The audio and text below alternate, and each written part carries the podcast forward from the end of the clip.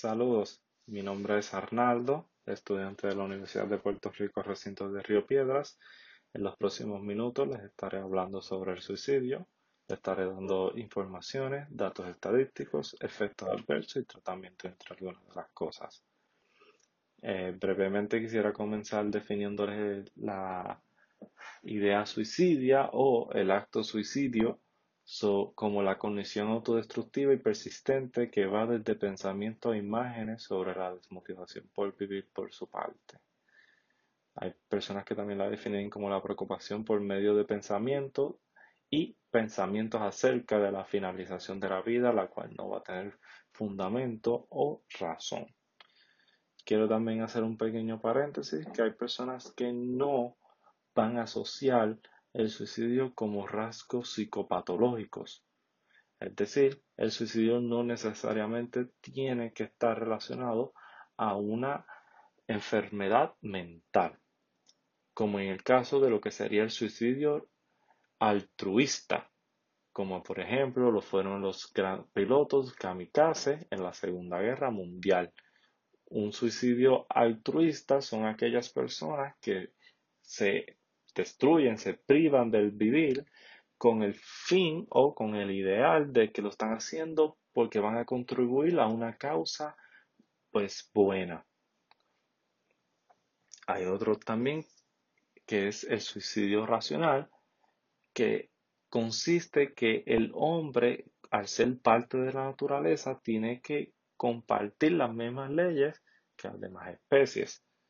Ejemplo, si el suicidio implica el destruirse, va a romper con el principio de la autoconservación, algo que es básico y fundamental de la naturaleza. Por otro lado, hay otras personas que le dan un poco una vista eclesiástica al suicidio, como fue Hume. Hume sostiene que Dios establece un orden universal en que la cantidad de materia que se mantiene será siempre constante e incesante. Y este infiere que la autodestrucción de un individuo no sigue su total aniquilación, sino que broncea solo la incorporación de sus elementos en otros organismos, bajo mi entendimiento, es que verdaderamente no mueres, sino te transformas. Por otro lado, quisiera también hablarles de la eutanasia. Como muchos de nosotros futuros médicos y científicos o éticos, la eutanasia es el suicidio asistido. No obstante, hay personas que van a argumentar que la decisión de continuar con la vida es de la persona en sí y de más nadie. Por otro lado, el acto de la eutanasia pone en posición al profesional de la salud de tomar una acción que va a conllevar a la muerte de una persona, rompiendo con el principio del no hacer daño, algo que es juramentado como doctor. Adicional a esto, quisiera hablar sobre el rol de los medios sociales en el suicidio. los medios sociales van a estar desempleándose en, en eventualmente dando tantas noticias que van a llevar a cabo una mayor violencia, van a naturalizar la violencia, la muerte entre los jóvenes, con lo que va a conllevar que la naturalización de esto es algo normal y eventualmente se le pierde el miedo a la muerte. Con lo que eso nos va a llevar a una teoría muy, muy interesante sobre que el suicidio, una de las bases del suicidio es la pérdida del miedo a la muerte. Por aquí la teoría interpersonal del suicidio es que la idea de, la idea de que la capacidad de suicidarse es algo que se debe adquirir a lo largo de la vida. Es por eso que tal, traigo en conversación a los medios sociales, ya que estos eventualmente van a publicar dichos actos, ya que dichos actos suicidas están juxtapuestos al instinto natural de la supervivencia, que simplemente se van a presentar como el medio del individuo a la muerte, el miedo del individuo a la muerte, es decir, totalmente lo contrario a lo que nosotros debemos de ir. Otra característica principal del aumento de la capacidad de suicidio es la reducción del miedo a la muerte, como ya se le había mencionado, y también, muy interesantemente, el aumento del umbral de tolerancia al dolor, que esto se va a creer que va a interactuar con el deseo suicida, la ideación, porque la ideación suicida es el pensamiento de llevar a cabo el suicidio mientras que el acto suicida es la acción en sí de privarse de la vida. Y juntos estas dos características van a conducir a la muerte suicida. También quisiera hacer un pequeño paréntesis para dejarles saber que un, un, dato muy relevante hecho por la Organización Mundial de la Salud está haciendo referencia a que el método empleado por suicidios van a variar tanto en mujeres como en hombres, dado que las mujeres tienden a utilizar métodos como la ingesta de fármacos, mientras que los hombres van a recurrir a métodos más radicales como el ahorcamiento o el uso de armas blancas. Adicionalmente, los actos suicidas son más probables en hombres blancos de edad media, que, es alrededor de un millón de personas van a morir por actos suicidas. Y en esa tasa cae el hombre blanco. Ahora, si tornamos nuestras miradas hacia unos factores ya pues biológicos sobre el suicidio, quiero mencionar por aquí que, muy importantemente, bajo estudios de chihuas, se han encontrado genes candidatos para el suicidio, que entre estos, los principales que se han visto están en el sistema serotonérgicos, dopaminérgicos y en los factores neurotróficos derivados del cerebro, como BDNF. Ahora, los estudios van a sugerir que los bajos niveles del factor neurotrófico o también del ácido hidroxiindolacético, el cual es un metabolito principal de la serotonina, se van a asociar con un mayor comportamiento agresivo e impulsivo, con lo que va a llevar a mayor probabilidad de un intento suicida. También se ha visto relación del gen de hidroxilasa de triptófano, una enzima que va a limitar la tasa de la biosíntesis de serotonina y que está involucrada en la disfunción del sistema serotonérgico. Datos sumamente interesantes. Adicional, quisiera hablarles de cómo la depresión posee una enorme comorbidad con otras enfermedades y en este caso con el suicidio. En la clase había sido mencionado que en el, para el 2030 se va a estimar que la depresión será la enfermedad mundial líder. Y es muy importante que los factores que conllevan a la enfermedad también juegan un papel muy importante y se relacionan muy íntimamente con los actos suicidas. Y muchos de los comportamientos de estos pacientes de enfermedad también. Ahora, quisiera hablarles un poquito sobre datos estadísticos eh, de los comportamientos vistos en estos pacientes. Entonces, en cuanto a la diferencia de género, se ha encontrado que los pensamientos sobre la muerte se va a ver presentado en mujeres y en hombres, pero en medida que se van a ver más presentados en la presencia de hombres. Hay, que, hay quienes piensan que van a estar más presentes en hombres, igual que la, el acto suicida.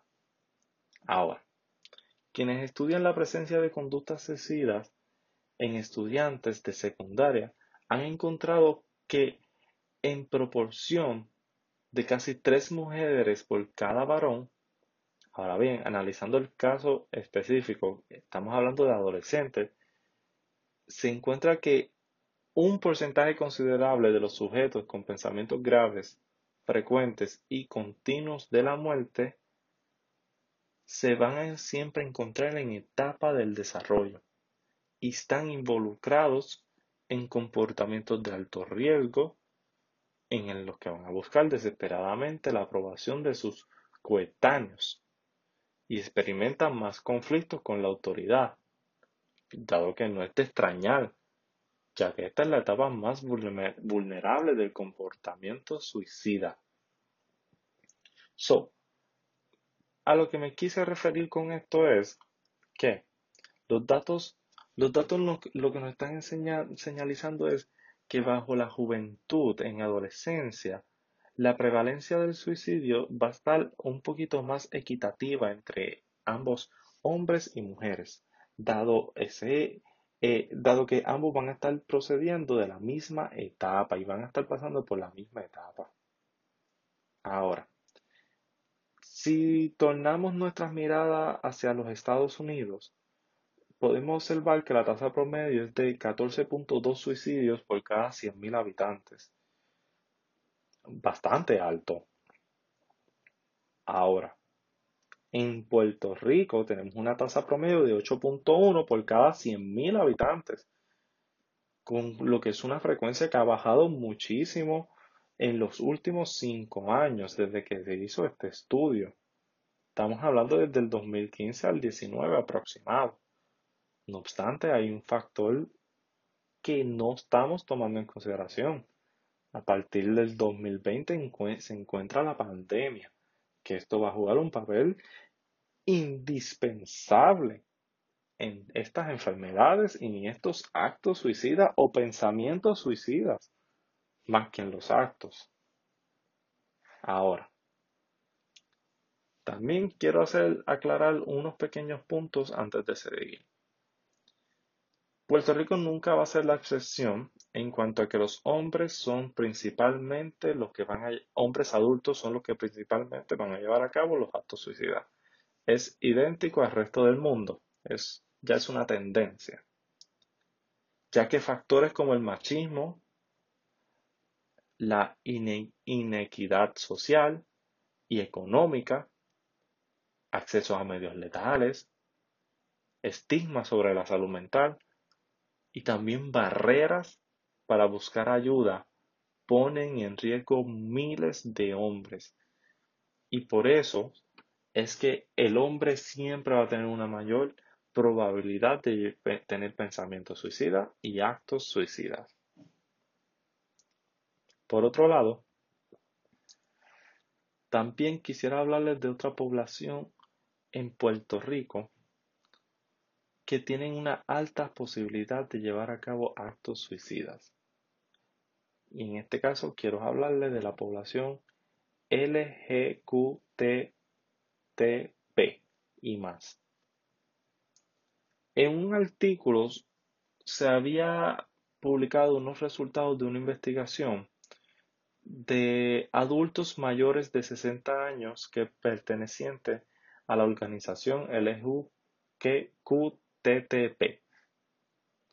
En este se buscaba explorar las variables de la calidad de vida, salud, estado de ánimo, apoyo social, homofobia y necesidades que estas personas van a padecer o que tienen. Con lo que, que se logra observar. Eventualmente lo que se observa es que esta comunidad va a padecer de una preocupación por temas relacionados con la etapa de su vida, como soledad, quién se hará cargo de ellos, dónde vivirán, su muerte, ausencia de apoyo social y económico, atender sus situaciones de salud y necesidades básicas, Con lo que para estas personas el elemento del apoyo social se convierte en un profundo reto, tomando en consideración los niveles de exclusión social y que la, eh, los niveles de exclusión social a los que la sociedad les somete durante toda su vida. Es más, casi todos nosotros conocemos el gran término su armario, como si estas personas estuviesen eventualmente escondiéndose y las marginamos de lo que sería pues una sociedad digna para ellos.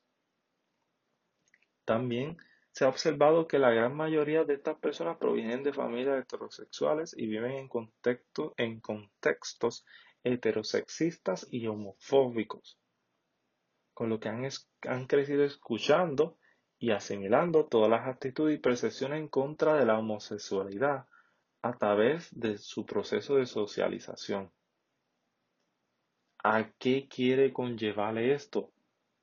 Que estas personas son bien, bien susceptibles a estados de ánimo de tristeza y de depresión, con lo que eventualmente los puede conllevar a ideaciones suicidas. Y son una población que es muy, muy de alto riesgo.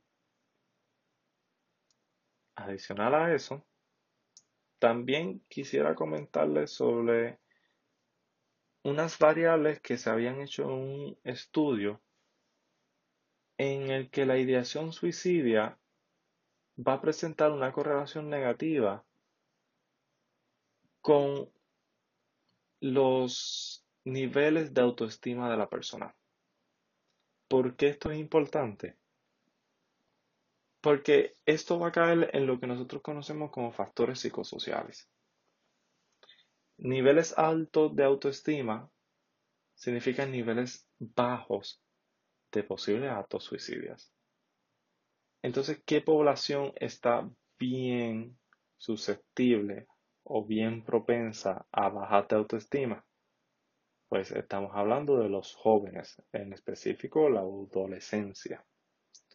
Los adolescentes tienen una enorme posibilidad de tener una baja autoestima, con lo que eso aumentaría los niveles de ideaciones suicidas, con el fin de poder evitar su sufrimiento o en busca de una escapatoria fácil, entre otras cosas, porque tenemos que también hacer la salvedad que cada persona que lleva a cabo estas ideaciones suicidas tienen su objetivo individual no todos los podemos aglomerar en una sola razón. Entonces, adicional a esto, quisiera hablarles un poquito brevemente por aquí sobre qué se ha observado en los métodos de neuroimágenes.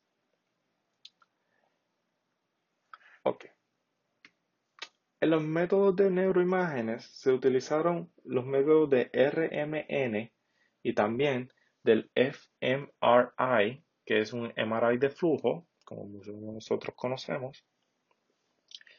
Y en este se ha observado en pacientes adultos una disminución del volumen de la materia gris y una disfunción frontal durante el proceso de los estímulos emocionales, particularmente en la corteza prefrontal ventral.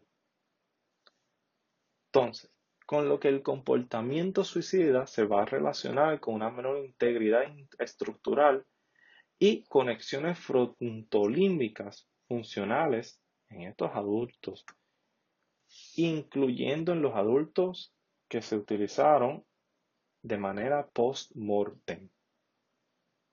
Entonces, la disfunción frontal y las anomalías de la materia blanca o gris eh, también, y la anisotropía fraccionaria orbitofrontal de la materia blanca disminuye la impulsividad en el trastorno bipolar. Ahora, quiero también mencionarles que la corteza orbitofrontal desempeña un papel central en la regulación de las respuestas emocionales. Ya me imagino que están viendo un poco la relación a lo que se quiso llevar a cabo con este, este estudio. Entonces, ¿cuáles conexiones orbitofrontales estamos hablando? Estamos hablando de la amígdala, el hipocampo y el cerebelo principalmente. Con que estas disminuciones se han notificado en el volumen de la corteza orbitofrontal. En pacientes de, trastornos depresivos mayores. Ya haber mencionado esos métodos de neuroimágenes, quiero hacer aquí un pequeño resumen de hasta ahora que hemos hablado.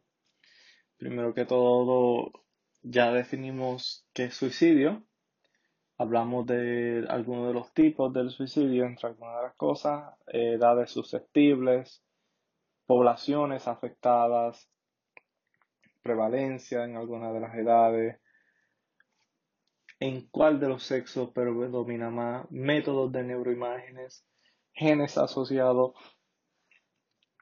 em, también conexiones en el cerebro que se han visto que van a jugar un papel muy importante y eventualmente los métodos de neuroimágenes que se han utilizado para poder detectar en las zonas de la corteza frontal, también como la frontolímbica, para poder eventualmente tener una, una bandera de una posibilidad de ideación suicida.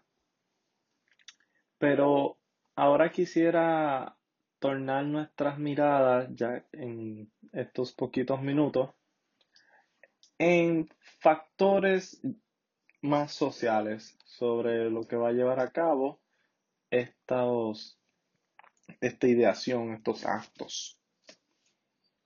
Quisiera hablar de primordialmente de los factores de riesgo. Y primero que todo, quisiera definir aquí lo que es factor de riesgo bajo la definición otorgada por la doctora María Cos en el que dice un factor de riesgo es cualquier rasgo, característica o exposición de una persona que aumente su probabilidad de sufrir una enfermedad o lesión.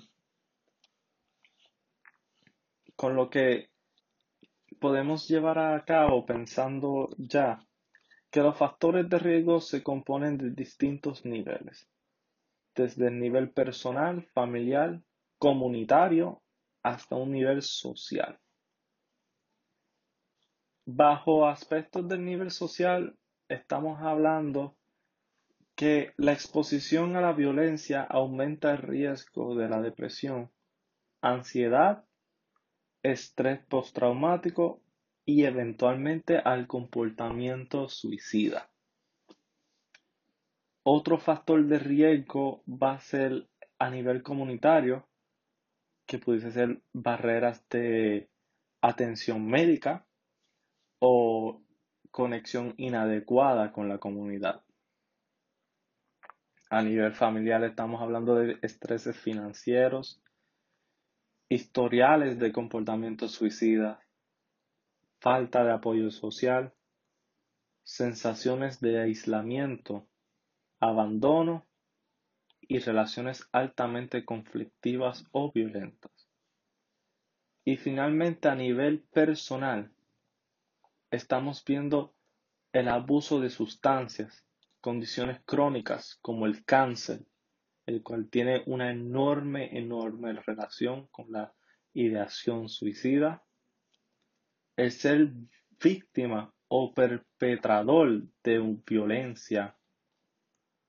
También el historial de diagnóstico de salud mental, como por ejemplo un Major Depressive Disorder o un desorden depresivo mayor y eventualmente la desesperanza. Por otro lado, podemos hablar de los factores de protección y un factor de protección son todas aquellas circunstancias, características, condiciones y atributos vinculados al comportamiento prosocial, que potencian la capacidad de una persona para afrontar las adversidades. Es decir, al hablar de suicidio, los factores de protección son todas esas influencias que van a minimizar el riesgo suicida. ¿A qué vamos a llevar a esto? También a otros niveles, a nivel personal, familiar y comunitario. A nivel personal, estamos viendo una actitud positiva, un sentido de esperanza y optimismo, hábitos saludables. A nivel familiar, estamos hablando de familias que reconocen los logros de sus miembros, promueven la comunicación abierta, respetan y aceptan las diferencias entre sus miembros.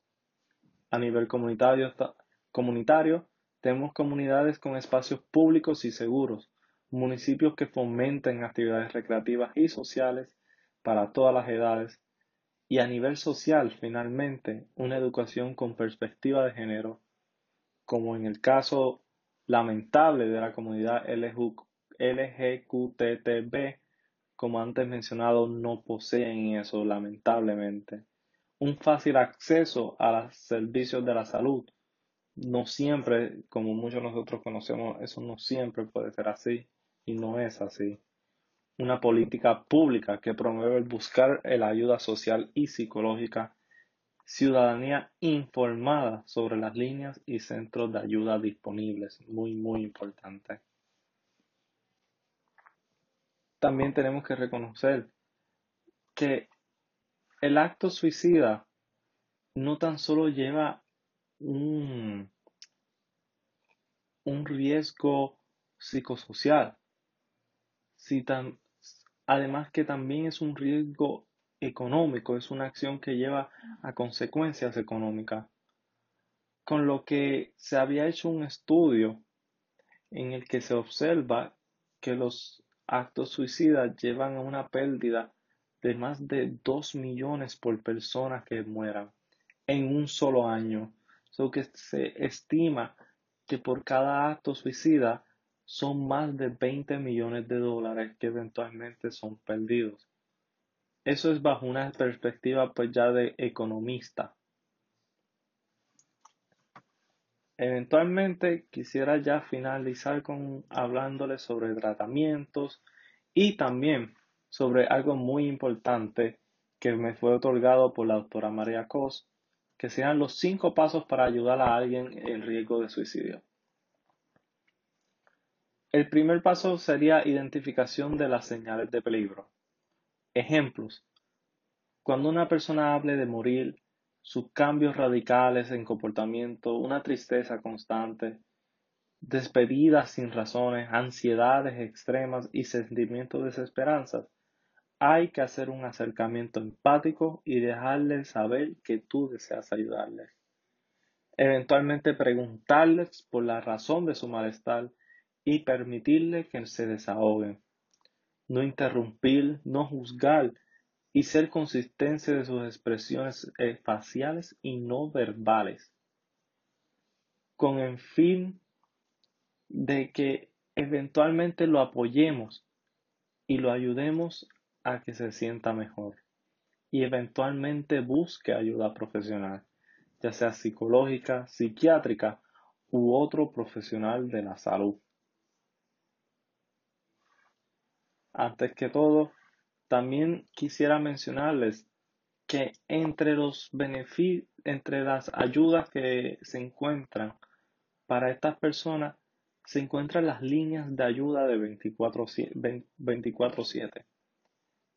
Por ejemplo, el 911, la línea de paz de AMSCA, la red de la prevención del suicidio, the National Suicide Prevention Lifeline, the Crisis Text Line, el Centro de Control de Envenenamiento de Puerto Rico y la SAMHSA.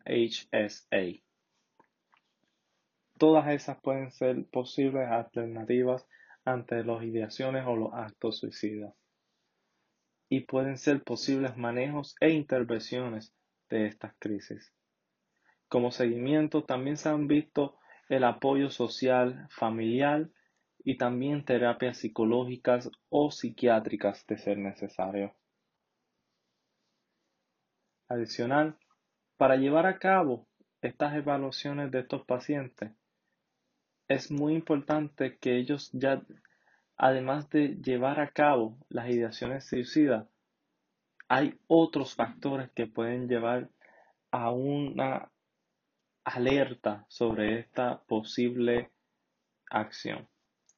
Como por ejemplo, aislarse de familiares y enemigos, tener poca energía, sentirse insensible, tener ataques y dolores, sentirse impotente, el fumar, el beber y el usar drogas, gritar, pelear, pensamientos y recuerdos que no pueden sacarse de la mente, el deseo de hacerse daño o matar a alguien y no poder realizar tareas diarias como el atender a hijos o trabajos académicos como ser estudiantes. Ya finalmente quiero agradecer al curso de biología de la neurobiología de los trastornos psiquiátricos por haberme dado esta gran oportunidad de haber podido pues haberme informado tan excelentemente de esta de esta acción y verdaderamente fue excelente oportunidad. Espero que les ayude y les sea de mucho, mucho interés todos estos datos que eventualmente logré pues encontrar y todos estos informes y, y papeles. Muchísimas gracias por escuchar.